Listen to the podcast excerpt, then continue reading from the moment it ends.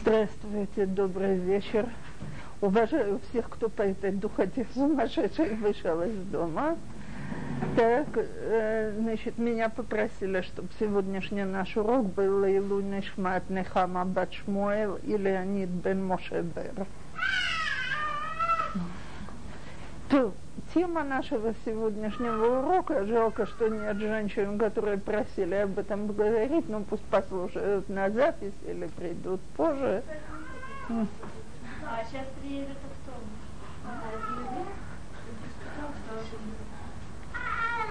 То, э, во всяком случае, мы пока будем начинать. Тема нашего сегодняшнего урока – это отношения с родственниками, как они накладываются на отношения между мужем и женой, должны ли они накладываться, что с этим делать и так далее. Значит, а поэтому я предлагаю, для того, чтобы мы могли говорить об отношениях с родственниками, начать с того, что определим... О, для того, чтобы говорить об отношениях с родственниками, давайте определим их с галахической точки зрения. Что требует от нас Галаха и чего она от нас не требует. Это жизнь сразу становится лучше и понятнее, когда ясно, что надо. Значит, давайте начнем с того, что Тора обязала нас почитать родителей, и старших братьев. Так считается, что и сестер, я же не могу сказать иначе, в качестве старшей сестры дома, так э, и точно так же почитать своих свекра и свекров. Теперь, э, значит, что включает в себя почитание? Кибуд это значит, что нужно материально заботиться о родителях, кстати, на их собственные деньги, если они есть. То есть э, сын должен э, кормить, э, оказывать всевозможные услуги, делать то, что родителям надо и так далее. Э, я нарочно сказала сын, а не дочь, потому что о дочери мы поговорим тут же. И его э, дети должны, так сказать, испытывать священный страх перед родителями, это лира, так, что включает в себя ира, не перебивать родителей, вставать, когда они входят в комнату, э, не говорить, что за глупости вы говорите. Э, сейчас мы Аллаха за Аллахой. Так, э, значит, не, э, не говорить э, вещи, которые противоречат их мнению и так далее. Теперь это не значит, это первое, что я хочу сказать, что мы обязаны подчиняться родителям во всем есть очень много вещей, в которых Тора дала человеку право выбора. То есть мы должны слушаться родителей там, где это касается родителей, но мы имеем право самовыбирать, где нам учиться, соответственно, я предполагаю, где нам работать и как нам работать, э, на ком жениться, за кого выходить замуж и так далее. Теперь, что, э, что мы не обязаны? Во-первых, если родители люди нерелигиозные, то Галаха говорит, что поскольку и мы, и они обязаны в первую очередь слушаться Всевышнего, то, что они этого не делают, не разрешает нам его не слушать, значит, когда родители требуют от нас нарушение Аллахи, мы этому подчиняться не обязаны. Уважение к Всевышнему стоит выше. Дальше. Если же муж протестует против того, чтобы жена оказывала практическое уважение своим родителям и говорит, что это за счет дома. Первый у жены – это муж, поэтому жена должна в этом слушаться мужа. Третье и, пожалуй, самое важное, что необходимо понимать – Галаха не требует от нас, чтобы мы думали, что родители правы. И не лезет нам в голову и не выясняет, или мы сердимся на родителей, или мы раздражаемся. Я бесконечно благодарна своему отцу Зихрону Левраха, который для нас, когда стал стареть и болеть, это сформулировал так что Галаху абсолютно не волнует, если вы думаете, что я выжил из ума от старости, и, так сказать, я вам говорю то, что и говорю, потому что я старый дурак. Что от вас да, требует Галаха, чтобы вы это мне не демонстрировали никаким образом. Я должна сказать, что таким образом снимается куча чувства вины, потому что ни разу, ни два все, у кого родители начинают стареть, люди чувствуют и раздражение, и нежелание. Если это все остается на уровне чувств, так сказать, Галаха не лезет нам в мозги. До сих все, что я говорила, здесь нет ни единого слова от меня, это просто вкратце, так сказать, основной сборник Голокот. Теперь, как он влияет на нашу жизнь? Значит, давайте скажем так.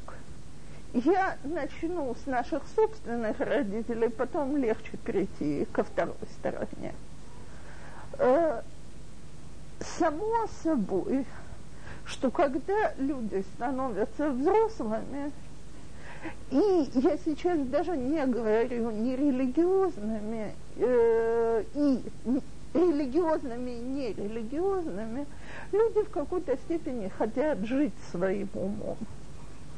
И очень часто совершенно не надо, чтобы это была свекровь, которая приходит контролировать как мы убираем, не убираем, готовим, не готовим, вполне достаточно, чтобы это была собственная мама, которая начинает уже взрослую женщину воспитывать, объяснять, что ты своих детей воспитываешь неправильно и так далее и тому подобное.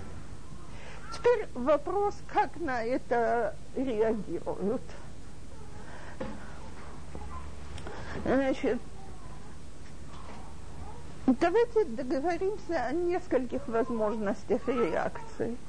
Реакция первая. А вдруг родители правы? Слушайте, такое тоже бывает.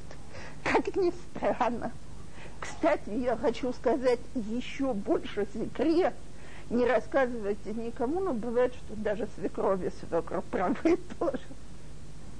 Так, так если, если они правы, если бы это был просто человек нейтральный, с которым мы имеем дело по любому поводу, и нам бы дали хороший совет, мы бы его, наверное, приняли много спокойнее, чем когда его дают родители.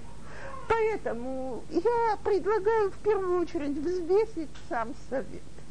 Теперь, если совет – он нам совершенно не подходит. Давайте спросим себя, ли мы его должны принимать. Так, теперь я хочу сказать такую вещь, сейчас я еще не говорю о, вообще о религиозности, нерелигиозности, но я говорю о том образе жизни, который большинство из нас ведет. Давайте скажем так – я предполагаю, что вряд ли кто-то из сидящих здесь ребенок многодетного семейства. То есть обычно, когда мы говорили про семью в России, это два ребенка, и между ними еще и хороший перерыв. Так? Ну, конечно, достаточно много единственных детей, но два ребенка – это нормальная, здоровая, хорошая семья. Теперь, когда мы говорим про семью в два ребенка, и, скажем, перерыв между ними, я не хочу сейчас 8-9, зачем так много, пусть будет 3-4 года, возможности уделять внимание этим ребенкам – оно несколько, они несколько другие, чем у нас самих. А поэтому хорошие родительские советы для нас очень часто совершенно не актуальны. И давайте скажем так, они исходят из полнейшего непонимания ситуации. Я очень хорошо помню, когда я родила свою четвертую девицу, старшему было шесть лет, так вполне нормально – Э, значит, э, приехала на меня навестить мама. А я, девица моя, она потом это все, к сожалению, нагнала и перегнала, но в том возрасте она была мацепусенькая и ела заразу очень мало. Значит, она выпила благополучно своих 100 грамм, так не водки, а молока, и выплюнула бутылку. Значит, мы обе были довольны. Я собиралась перейти к своим занятиям. Мама увидела эту порцию. Э, девочке было почти три месяца, честно признаю, и вышла из себя. Это что за еда такая? Я говорю, больше не ест больше не ест, потому что надо иметь терпение. Хорошо надо иметь терпение. Вот дай мне ребенка и бутылку, я тебе покажу, что она может съесть нормальную порцию. Какая мне разница? Она берет малышку на руки, ее кормит на здоровье. Я же э, так, значит, в течение ближайших полутора часов, так нет, даже больше – час сорок пять минут. Значит, меня мама примерно пять раз попросила подогреть бутылочку. Малышка засыпала, у нее на руках чмокала, просыпалась. Конце концов, она мне победоносно показывает доеденные 200 грамм и говорит, вот видишь поскольку это был уже не первый ребенок, я была очень уверена в себе уже к тому времени, я ей совершенно спокойно сказала, я говорю, мамочка, посмотри, я ее кормлю пять раз в день. Если 15 минут ее кормила я, еще час 45 ты. Если мы умножим 2 часа на 5, мы получаем 10 часов в день. Если я ее буду кормить 10 часов в день, как насчет остальных трех товарищей и мужа? Значит, было такое полное молчание.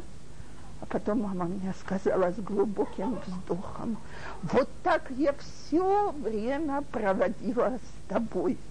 Целыми днями я тебя держала на руках и кормила.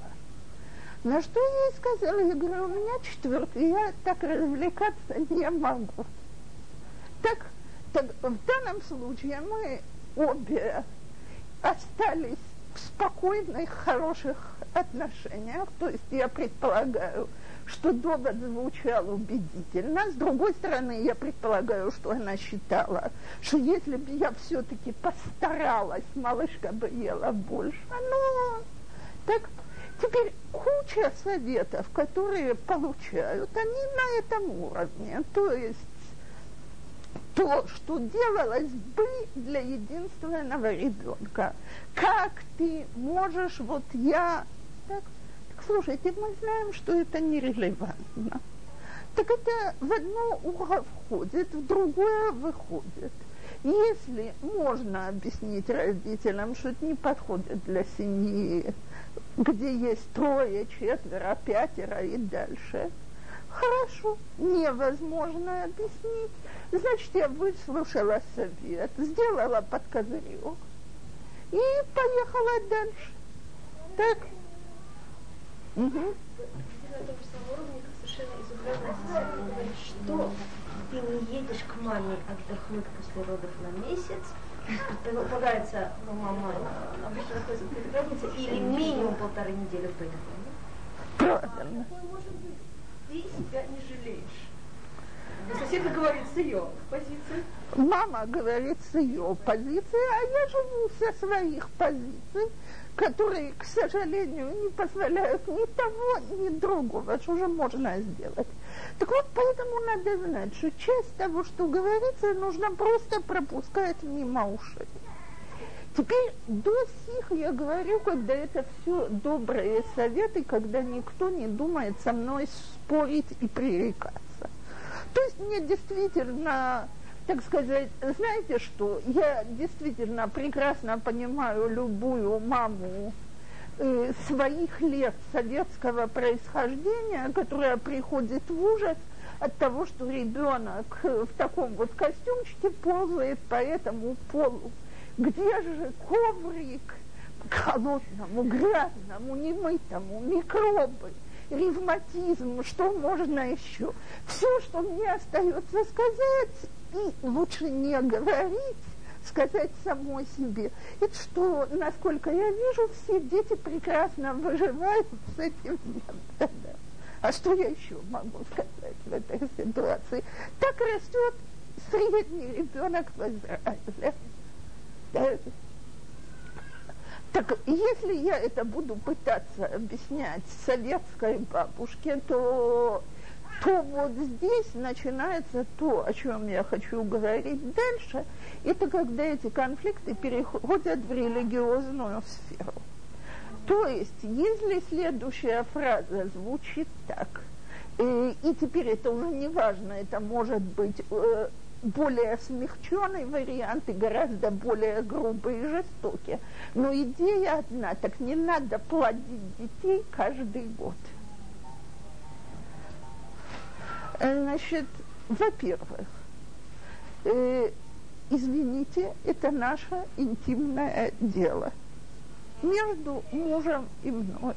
Так сколько детей, когда они будут, собираемся ли мы иметь еще или нет. Так, э, я не обязана давать отчет. Во-вторых, э, недавно позвонила мне такая бабушка, очень расстроенная тем, что дочка плохо себя чувствует и вот-вот должна родить третьего без всякого перерыва. Так, и мне говорит, ну вот скажите, кому это все надо? А я ее спрашиваю, слушайте, а как ваши старшие два внука? Ну, э, после этого вопроса нужно только поудобнее сесть на стул и приготовиться к излияниям бабушки. Так, потому что в ближайшие 10 минут бабушка мне объясняла, что таких внуков на свете больше нет ни у кого так, ну, я с ней абсолютно согласна, а собственно, так, а, вот. Так когда она кончила? Это объяснение, я говорю, ну вот посмотрите, у нее есть два таких прекрасных ребенка, ну неужели непонятно, что ей хотелось третьего такого же прекрасного?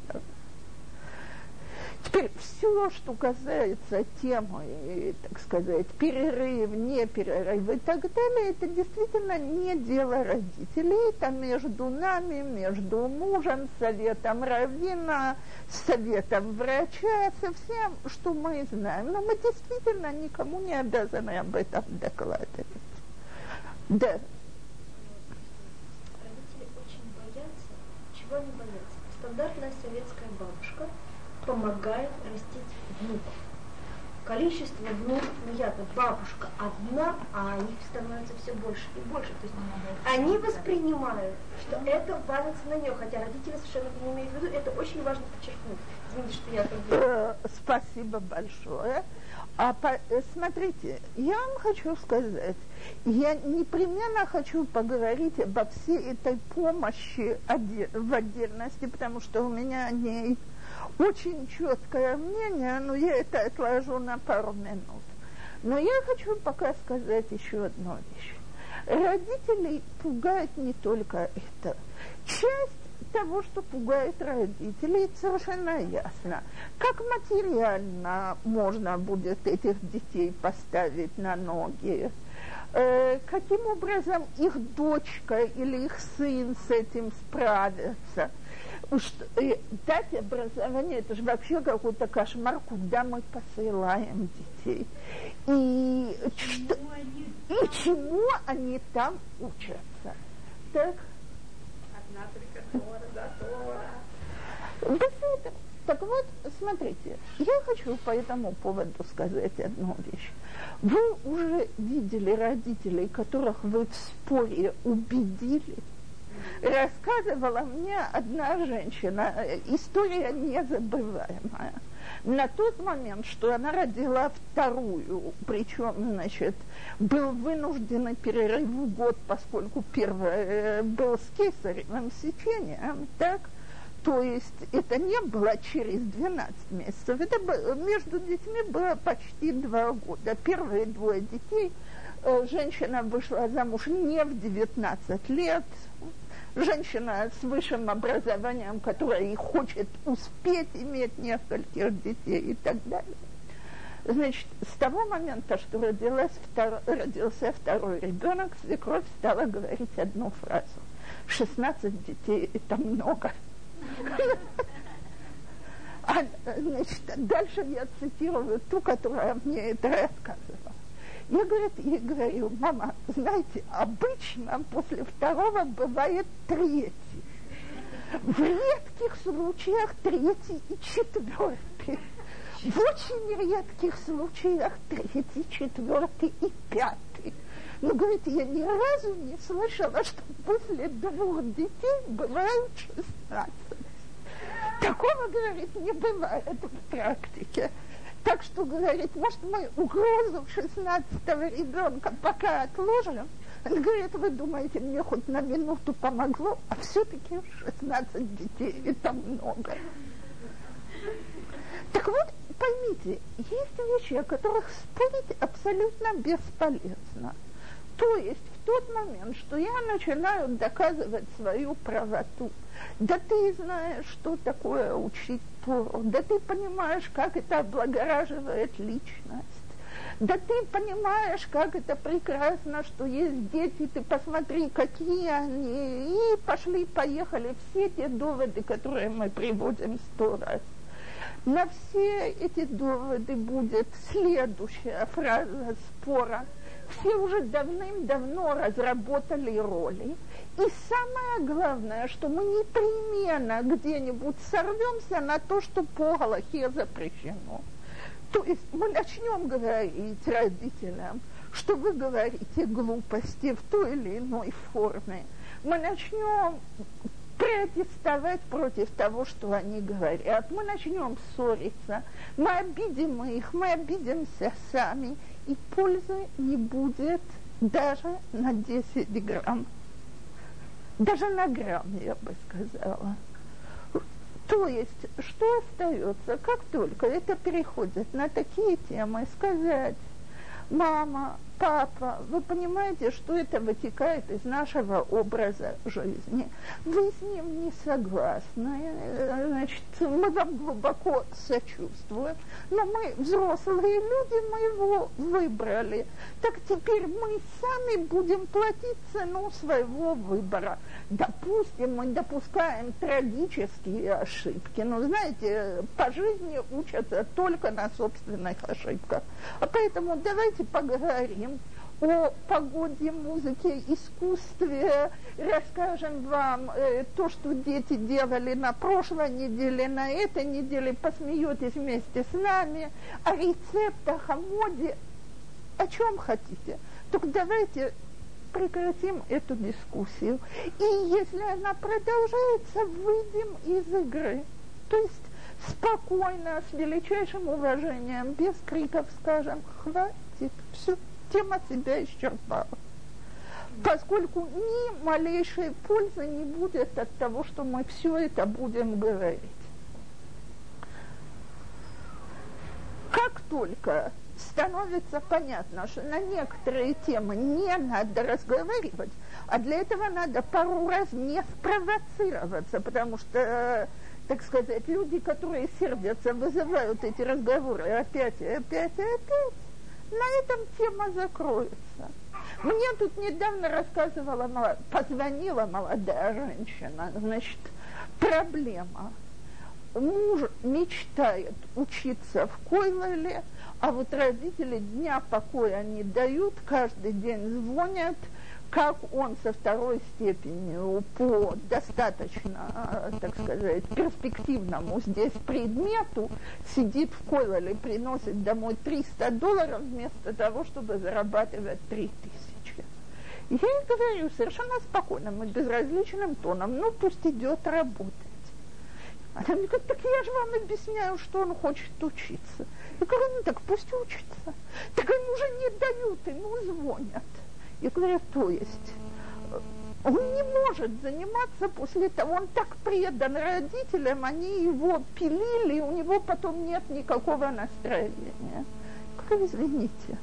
Но нету способа, при котором едят яблоко, и оно остается целым. Вы действительно, вот вы, вы мне говорите, что вы год так привлекаетесь с родителями. За этот год родители убедились, как важно, чтобы их сын учил Тору. Совсем нет, в этом вся проблема. Я говорю, нет, вся проблема в том, что спор продолжается. В тот момент, что я спорю на какую-то тему, я оставляю надежду, что меня можно переубедить. Так? В тот момент, что я говорю, все, тема закрыта, так, э, будет обида в тот самый момент. У меня в этом нет ни малейшего сомнения. А как это мы, родители, растили, старались и так далее. Ну а дальше что? А дальше обида в 99 случаях пройдет, а нормальные отношения останутся. Пока мы продолжаем привлекаться, в сердцах обоих сторон не тухнет надежда. Так вот, это метод обращения с собственными родителями. Теперь я хотела еще добавить по поводу помощи. Поскольку я, слава богу, не росла при советской системе, то есть я приехала сюда в 15 лет – я очень хорошо помню фразу, которая говорилась у нас в доме. Моя бабушка любила говорить, что она меня вырастила. Моя мама любила обижаться. Так? Так вот, я для себя поклялась, что мне никто никогда не сможет сказать, что он вырастил моих детей. Э, теперь я проиграла на этом кучу вещей. Я была связана по рукам и по ногам, когда дети были маленькие. Так э, мне не раз было очень сложно и трудно. Но я всю жизнь считаю, что то, что я выиграла, было много больше, чем цена, которую я проиграла. То есть во-первых, я была независима, и никто мне не мог указать, как жить. То есть, скажем, приезжала мама и давала мне руководство, как кормить детей, я его выслушала, после этого уехали, и я могу делать то, что я понимаю. Я не могу делать то, что я понимаю, если бабушка находится у меня с утра до вечера, или мои дети у бабушки с утра до вечера. Тут недавно мне звонила женщина, которая примерно час советовалась, как там приучить ребенка к какому-то виду поведения. Неважно что. Значит, к концу этого часа она говорит следующую фразу. Но бабушка мне не позволяет требовать это от ребенка. Я говорю, а как часто бабушка бывает? Да бабушка живет с нами, и она с ребенком с утра до пяти вечера. Говорю, извиняюсь, так зачем вы мне звоните? Причем тут вы? И какое отношение вы имеете к тому, что делается с ребенком? Так, ах, вы его мама? Нет, вы передали свои права бабушке. Второе, Э, извините, пожалуйста, я сейчас говорю э, грустное неприятное предложение на иврите. Бала моя у бала деа. В тот момент, что я живу на чьи-то деньги или на чью-то помощь, человек имеет право вмешиваться в мои дела. И тогда расстраиваться на это. Самый простой пример.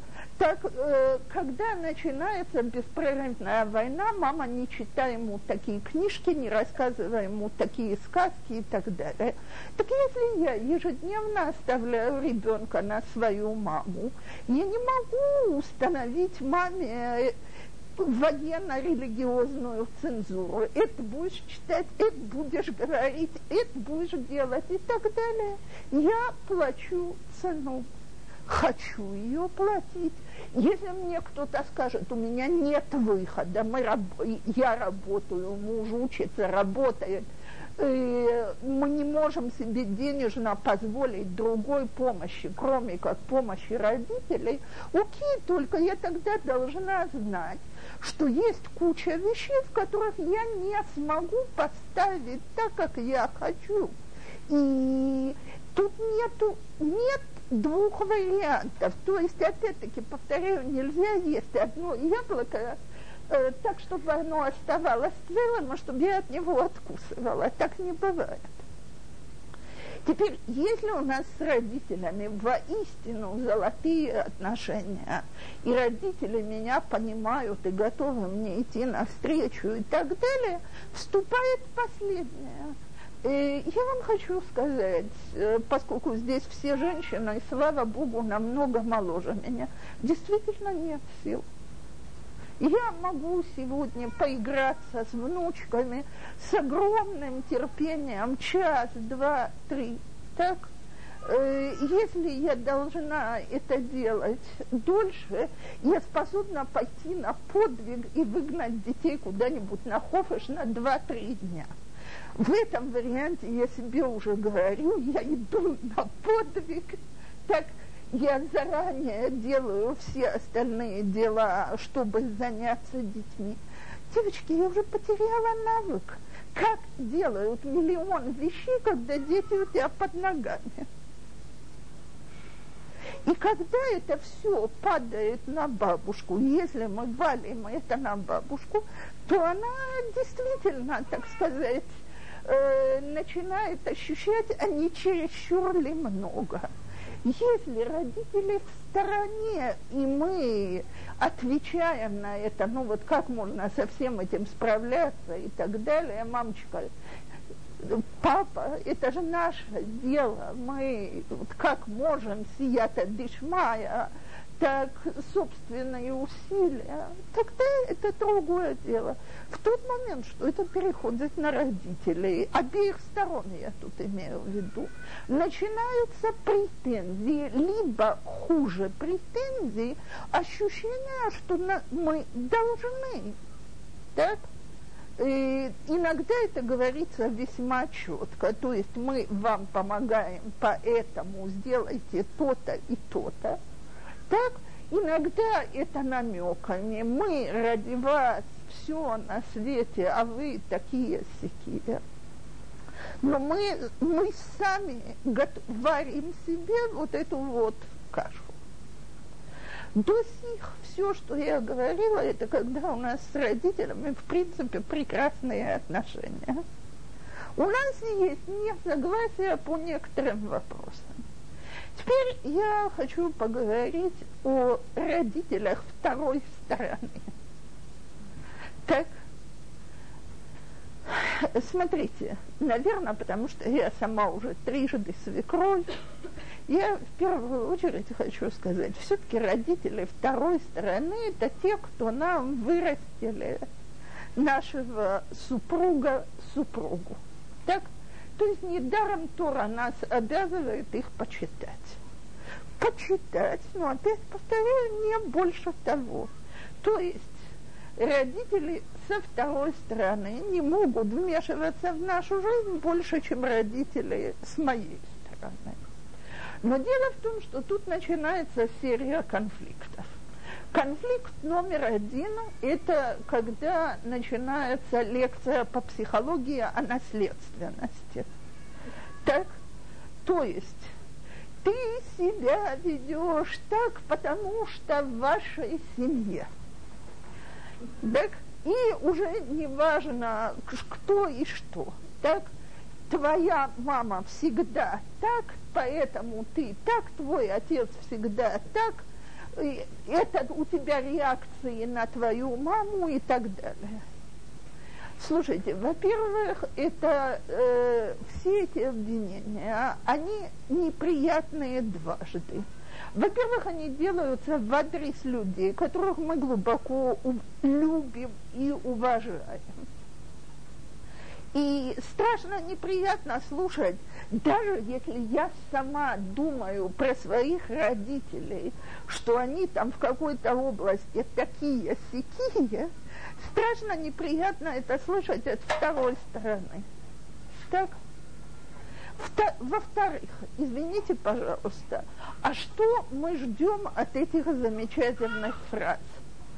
Э, вот я сейчас говорю человеку, ты всегда кричишь, потому что в вашей семье никто не умеет разговаривать спокойно. Так? Э, извините, я не прошу, чтобы он разговаривал тише, я не прошу его сдержаться, я его обвиняю в семейном поведении. Что он должен делать с этим обвинением, чтобы я поняла? Он должен изменить всю свою семью, он должен родиться заново в другом месте. А что, что делать, если, например, э, бабушка, когда я объясняю детям Аллаху определенно, не спрашивают, я объясняю, она говорит, закой штует. Э, бабушка сказала, закол штует. И теперь э, дети это услышали. Бабушка при мне все 24 часа в сутки. Баб... Э, Замечательно. Так бабушка, которая приехала через месяц, раз в месяц, вышла из двери, а я говорю детям, что делать? Значит, бедная бабушка росла в такой стране, где ее не учили Торе, она ее не понимает. И объясняю детям на детском уровне, что такое тинок шинешба. Так? И на этом оставляю бабушку в покое. Вот именно. Мы, она неплохая, она бедная. А... мы ее, мы ее не, не обвиняем в том, что она не знает этого. Мы ее любим, бемет. Мы ее любим, мы ее уважаем, мы прислушиваемся к ее мнению, потому что у нее куча жизненного опыта, но в Торе бабушка не понимает. Следующий шалом, сразу объяснить детям Шалоля, что все их усилия объяснить бабушке да. Это следующий шалом, сразу, «Ну, я же. Сто процентов согласна. То есть совершенно страшно э, болит детям, что невозможно убедить дедушку и бабушку. Ну, у меня тут воспитательный шаг следующий.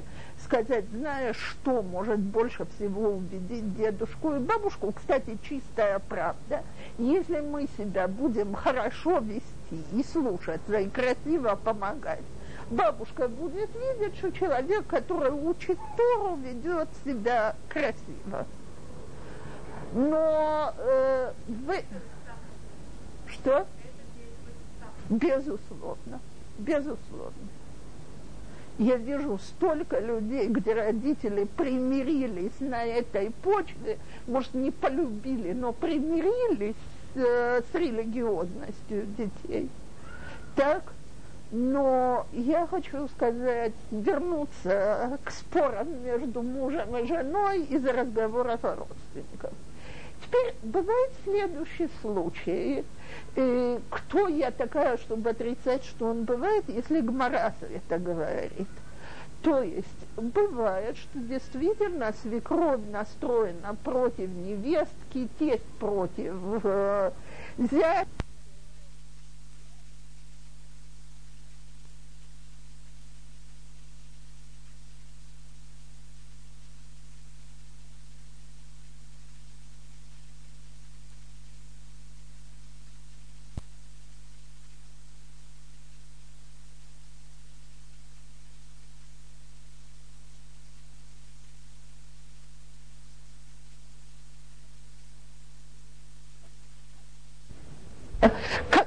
Это же мы сегодня привыкли, что мы живем в отдельных квартирах, слава тебе, Господи, так?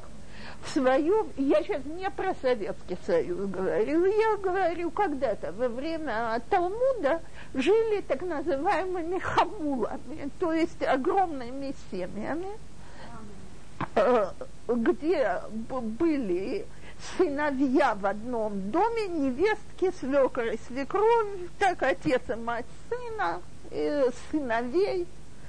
Так вот, Аллаха говорит, что если женщина говорит, э, что не может она уживаться в свекровью, и свекровью, так сказать, наступает на все мозоли, то муж не может заставить жену оставаться в этом доме, и нужно расстаться несмотря на то, что было принято жить все вместе.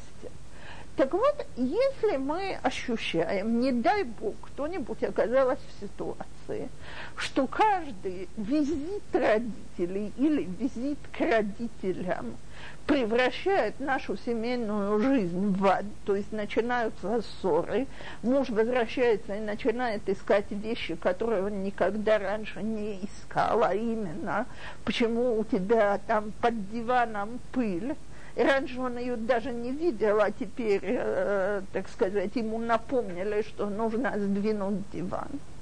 Так, то нужно сказать, с большим уважением ко второй стороне, что слушать, дорогой, так сказать, ты же видишь, что каждый раз, что эти визиты происходят, мы ссоримся, давай поищем, как сделать их пореже, как видится поменьше и так далее.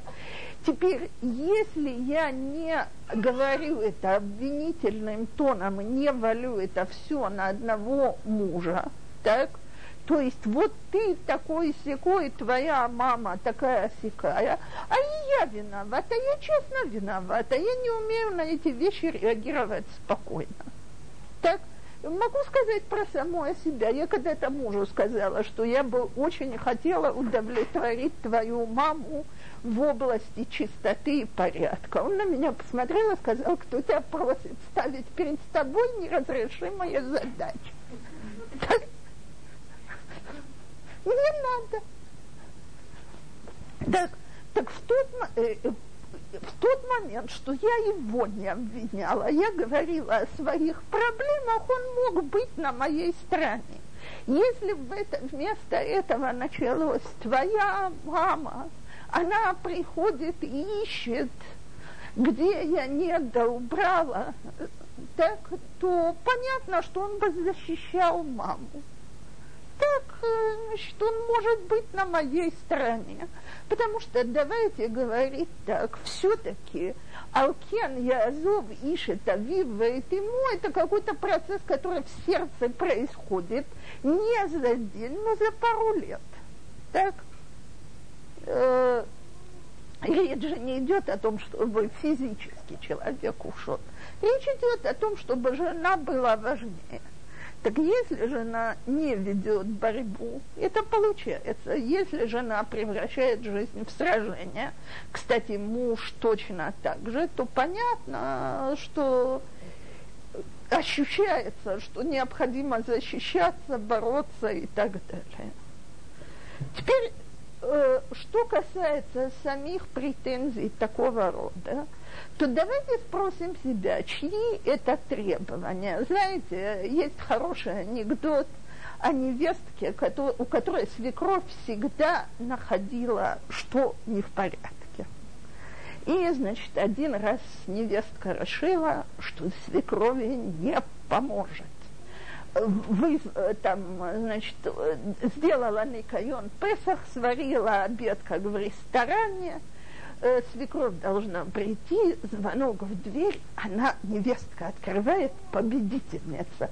Сейчас она ей покажет. Открывает дверь и видит, как свекровь стоит и у э, лестницу вытряхивает коврик, который перед дверями. А?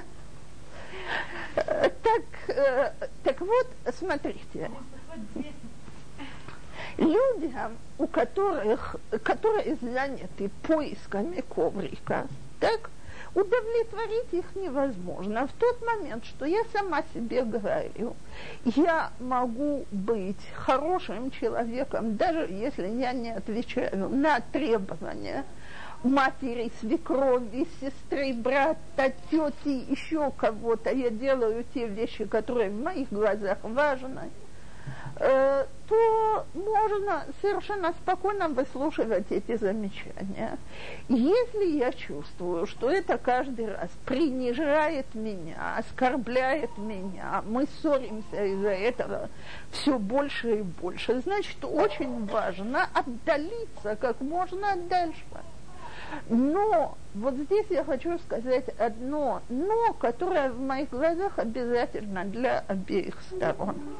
Есть вещи, которые табу, а именно, что я считаю табу, выдавать семейные тайны. То есть, если я бегаю жаловаться своим родителям, какой он такой секой, почему я потом обижаюсь, если мне делают то же самое. Теперь, что делать? Мне когда-то сказал один мужчина, мои родители всегда на стороне моей жены. Наоборот, меня это только уравновешивает, они ее поддерживают, я не вижу ничего дурного в том, что я говорю. Я говорю, у вас просто замечательные родители, я их глубоко уважаю. Но понимаете, кроме мозгов у ваших родителей есть сердце. А в сердце, ну что делать? Ни одна невестка и ни один зять никогда не будут милы, как собственные дети. И даже если они вас успокоили, то, то в душе у них осталось горькое ощущение, как это она так обращается с нашим сыном.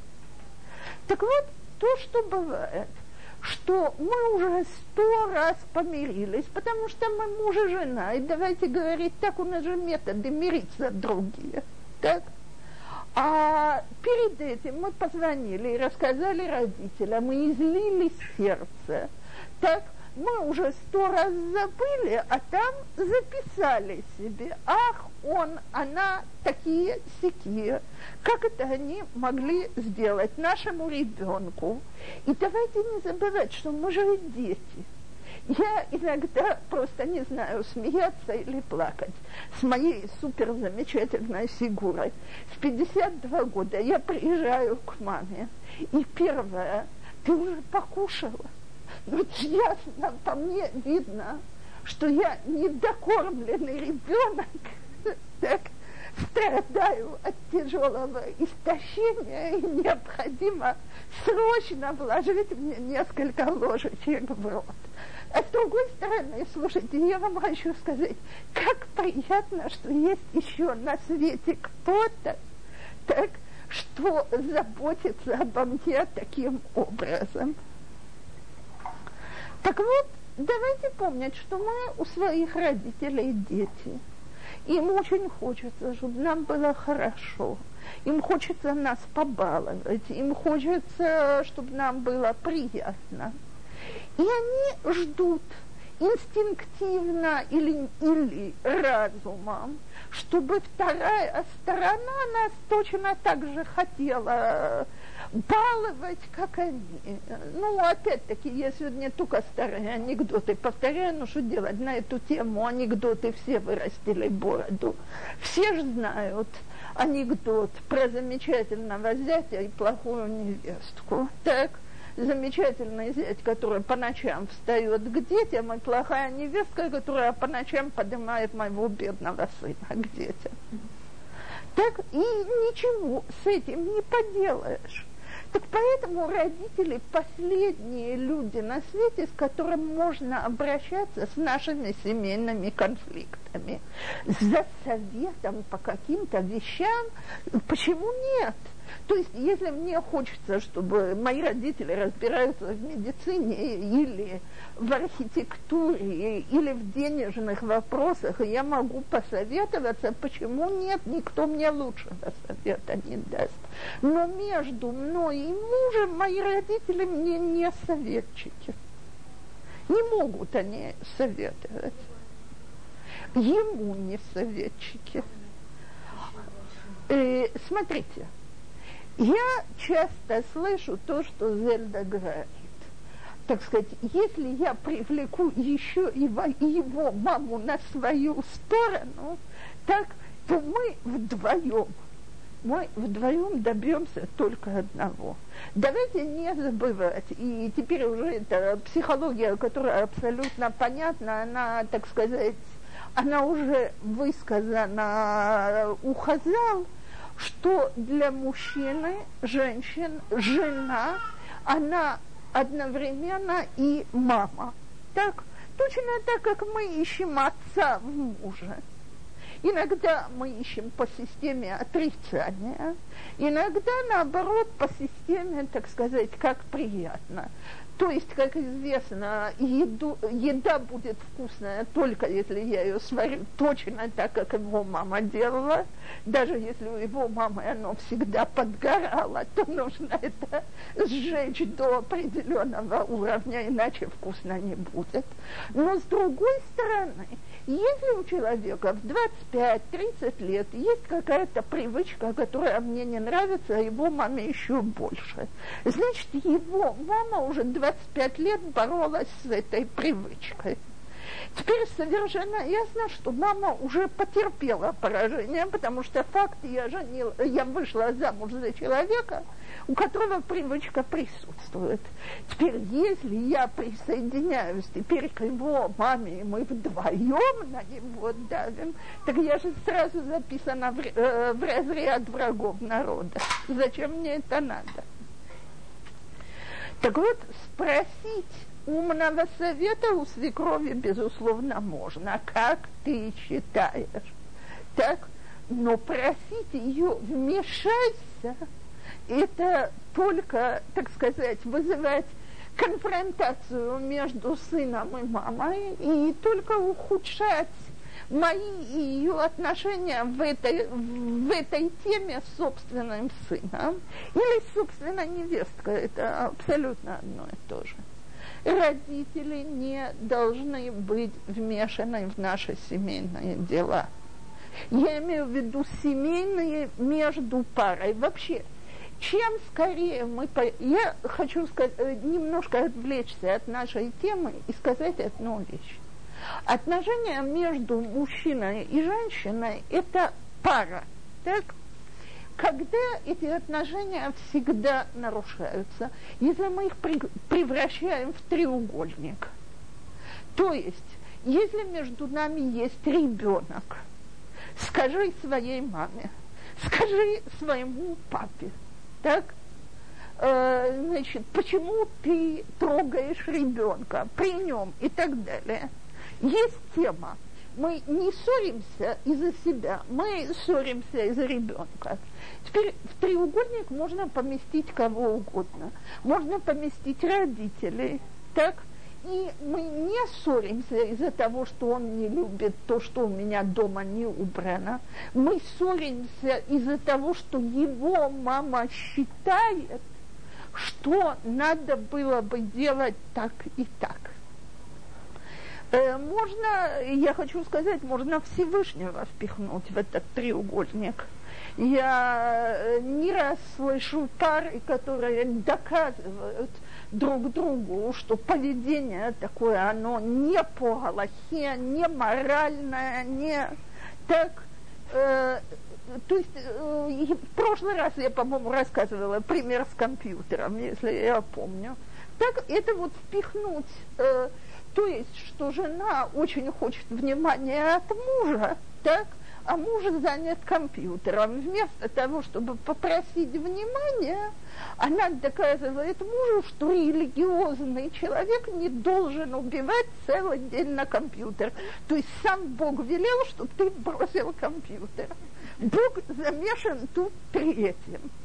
Так вот, любой треугольник – это всегда э, способ довести отношения до ссор, скандалов, обид и так далее. Отношения должны быть по прямой.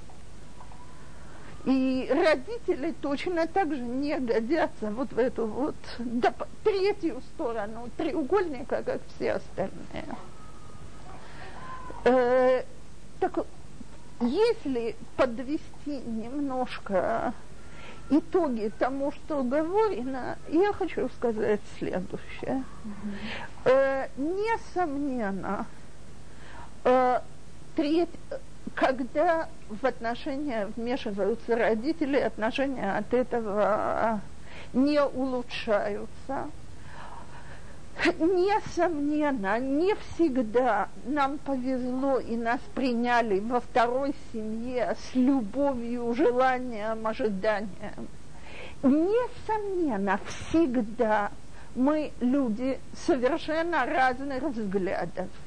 То есть мне просто очень трудно поверить, что можно найти себе свекровь, которая будет на сто процентов довольна тем, как я воспитываю детей, веду хозяйство и так далее, по той простой причине, что она другой человек с другими принципами. Так? Э, и точно так же, несомненно, что меня это не обязывает. То есть э, так как я только что сказала, что она другой человек, я другой человек. Я человек взрослый, у меня мой дом. Я имею право воспитывать детей по своему пониманию, я имею право жить с мужем по своему пониманию. Я могу решить, что для меня готовить важнее, чем стирать, или стирать важнее, чем убирать, или гладить важнее, чем мыть посуду. Это мое дело.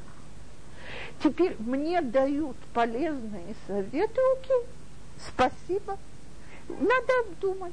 Совет хороший, примем его к действию. Совет не хороший, не подходящий, давайте отбросим его в сторонку и пойдем дальше. До сих есть вопросы? По поводу воспитания детей если решить, что мы сами воспитываем детей, ни от кого не зависим, такая проблема. Бабушки обижаются. Они чувствуют себя ненужными. А зачем тогда живем? Слушайте, не надо отбрасывать бабушку. Я, например, считаю, что у меня есть великая роль в качестве бабушки. Моя роль – это бессовестно баловать моих внуков. Так когда невестка жалуется, что дети э, знают, что из бабушки можно бить веревки, я отвечаю твоего сына, я должен, твоего мужа, своего сына, я обязана была воспитывать и ставить ему рамки.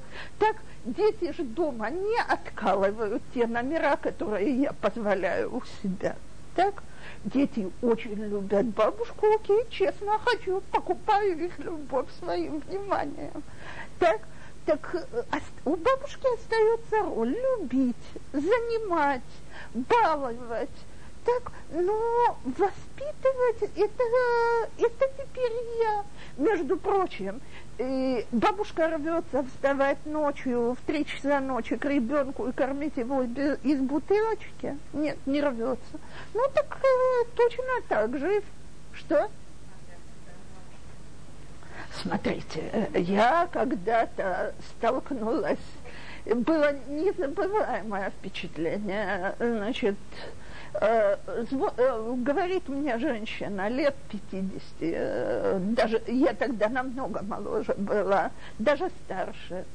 Значит, скоро моя 29-летняя дочь должна родить первого ребенка. Могу ли я вам позвонить? Я уже совершенно забыла, как за ребенком ухаживают. И посоветоваться с вами, там, я говорю, да пожалуйста, ну не ли, чтобы она позвонила? И при чем тут она? Что она понимает в воспитании ребенка? Что я ее допущу вообще с ним возить?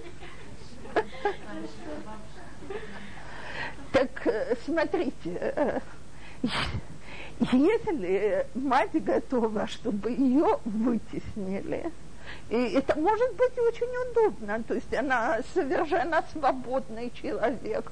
Бабушка, по-моему, даже не ожидала, чтобы там мама кормила грудью, потому что она у меня выясняла о всяких смесях. Да. Так, то есть, если это бабушкин ребенок на здоровье, но если это мой ребенок, то приходится устанавливать границы. Кстати, если бабушка умная, то она помнит, что не разрешают то, что мама запрещает. Но не все бабушки достаточно умные, что же делать. Мицва леханех савта не записана в Торе. Я тут две недели назад у меня дети были на шаббат, и четырехлетняя моя внучка хотела унести с собой какой-то пазль. А ее мама сказала, что дома есть достаточно игрушек, и пазль остается тут. Малая начала реветь и топать ножками и очень рассчитывала, что бабушка вмешается. А бабушка уже вообще переросла тот возраст, когда топание ножками, и она способна воспринимать безразлично. У меня было жуткое желание сказать, да заберите вы этот пазл, зачем он мне вообще нужен, если не для внуков. Но я поняла, что права мама, а не я. То есть мама сказала, значит, бабушке придется помолчать. Бывает и такое. Теперь, если бабушка не поняла, то очень может быть, что мне придется быть плохой невесткой или плохой дочкой и сказать, бабушка разрешает, а я нет. И у нас дома правила устанавливает мама бабушка обидится, я в следующий раз ее нежно поцелую и скажу, мамочка, ты ж в свое время хотела, чтобы то, что ты говоришь в отношении меня, было бы решающим. Так мы так и продолжим. Я только научилась от тебя, как правильно воспитывать детей. Теперь маленький патент, который смягчает отношения с любой бабушкой, любой мамой, любой свекровью – не забудьте, ни на иврите, ни на э, русском этого слова по-настоящему нету. Лефарген. Так, то есть не забудьте сказать, какие они замечательные. Когда, слушайте, когда мне невестка говорит, у нас теперь еще через полтора года вкус рулады, которое ты варила на брит внука на языке. Я думаю, что они с тех пор съели еще пару вкусных вещей. Ну, приятно, что я могу с собой сделать? Приятно. Так, так э, если мы будем помнить, говорить, собственно, смотрите, и вот здесь я хочу добавить что-то очень важное в семье Бала и Чува. Ведь ощущение, что люди отторгли совершенно воспитание, которое им дали. Пошли против, им было нехорошо, они выбрали себе другой путь. Теперь это совершенно неверно потому что мы взяли с собой тысячу и одну вещи собственного дома. И я когда-то много лет назад в нашей духе встречалась с одним человеком, что я всегда говорю, что если, бы я, если я встретилась только для того, чтобы услышать эту фразу, то стоило встретиться.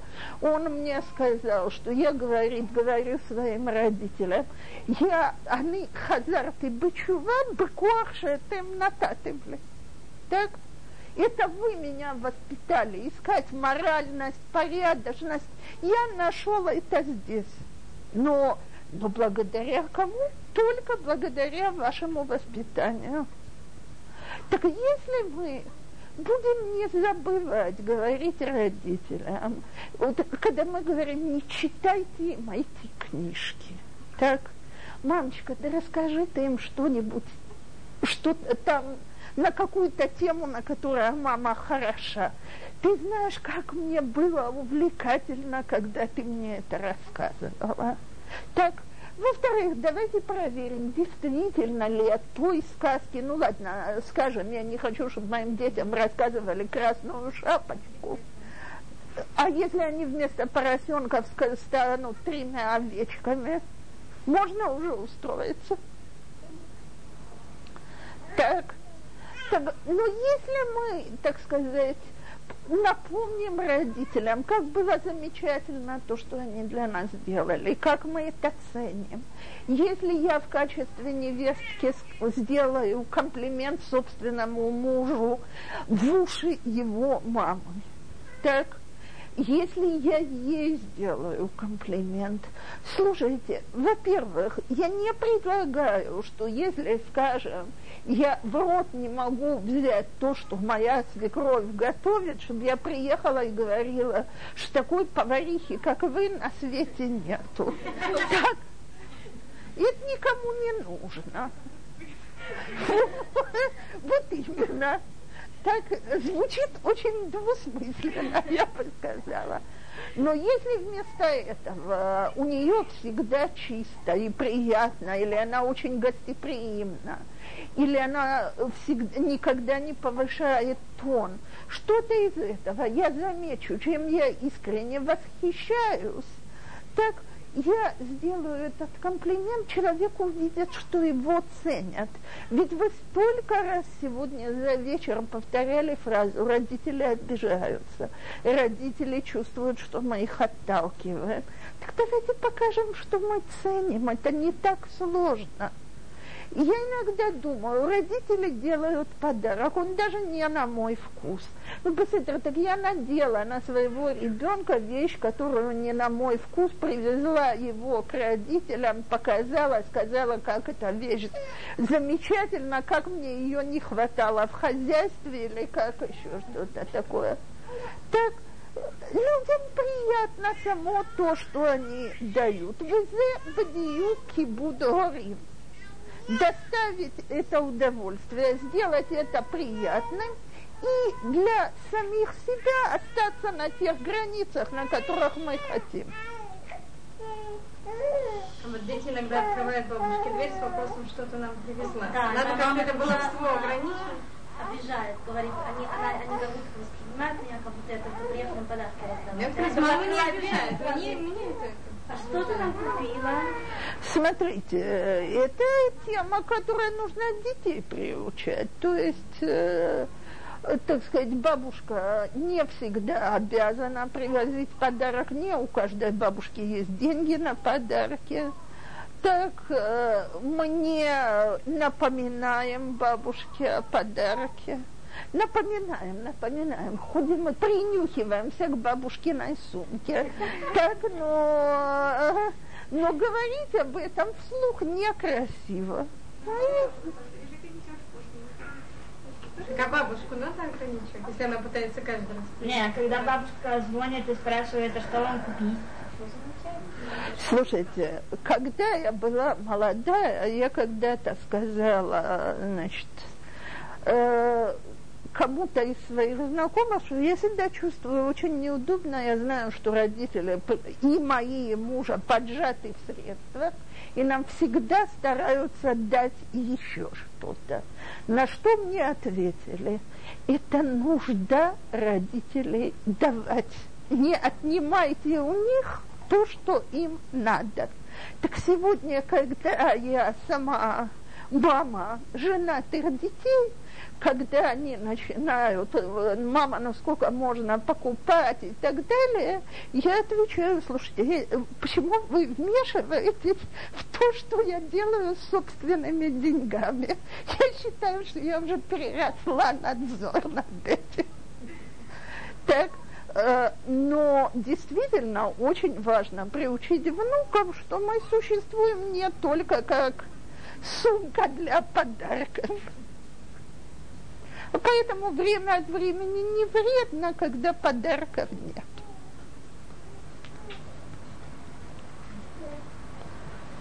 А если есть такой родитель, которому очень хорошо жить, э, приезжать на шаббат в гости, и он хочет поселиться навсегда.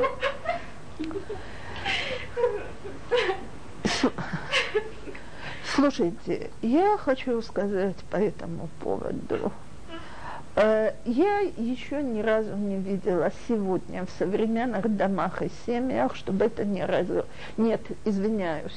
Э, знаю одну женщину, которая, так сказать, взяла на себя заботы о свекрови инвалиде, та живет у нее дома, и она это считает своим долгом, нету ни мали, между ними нету на эту тему никаких споров.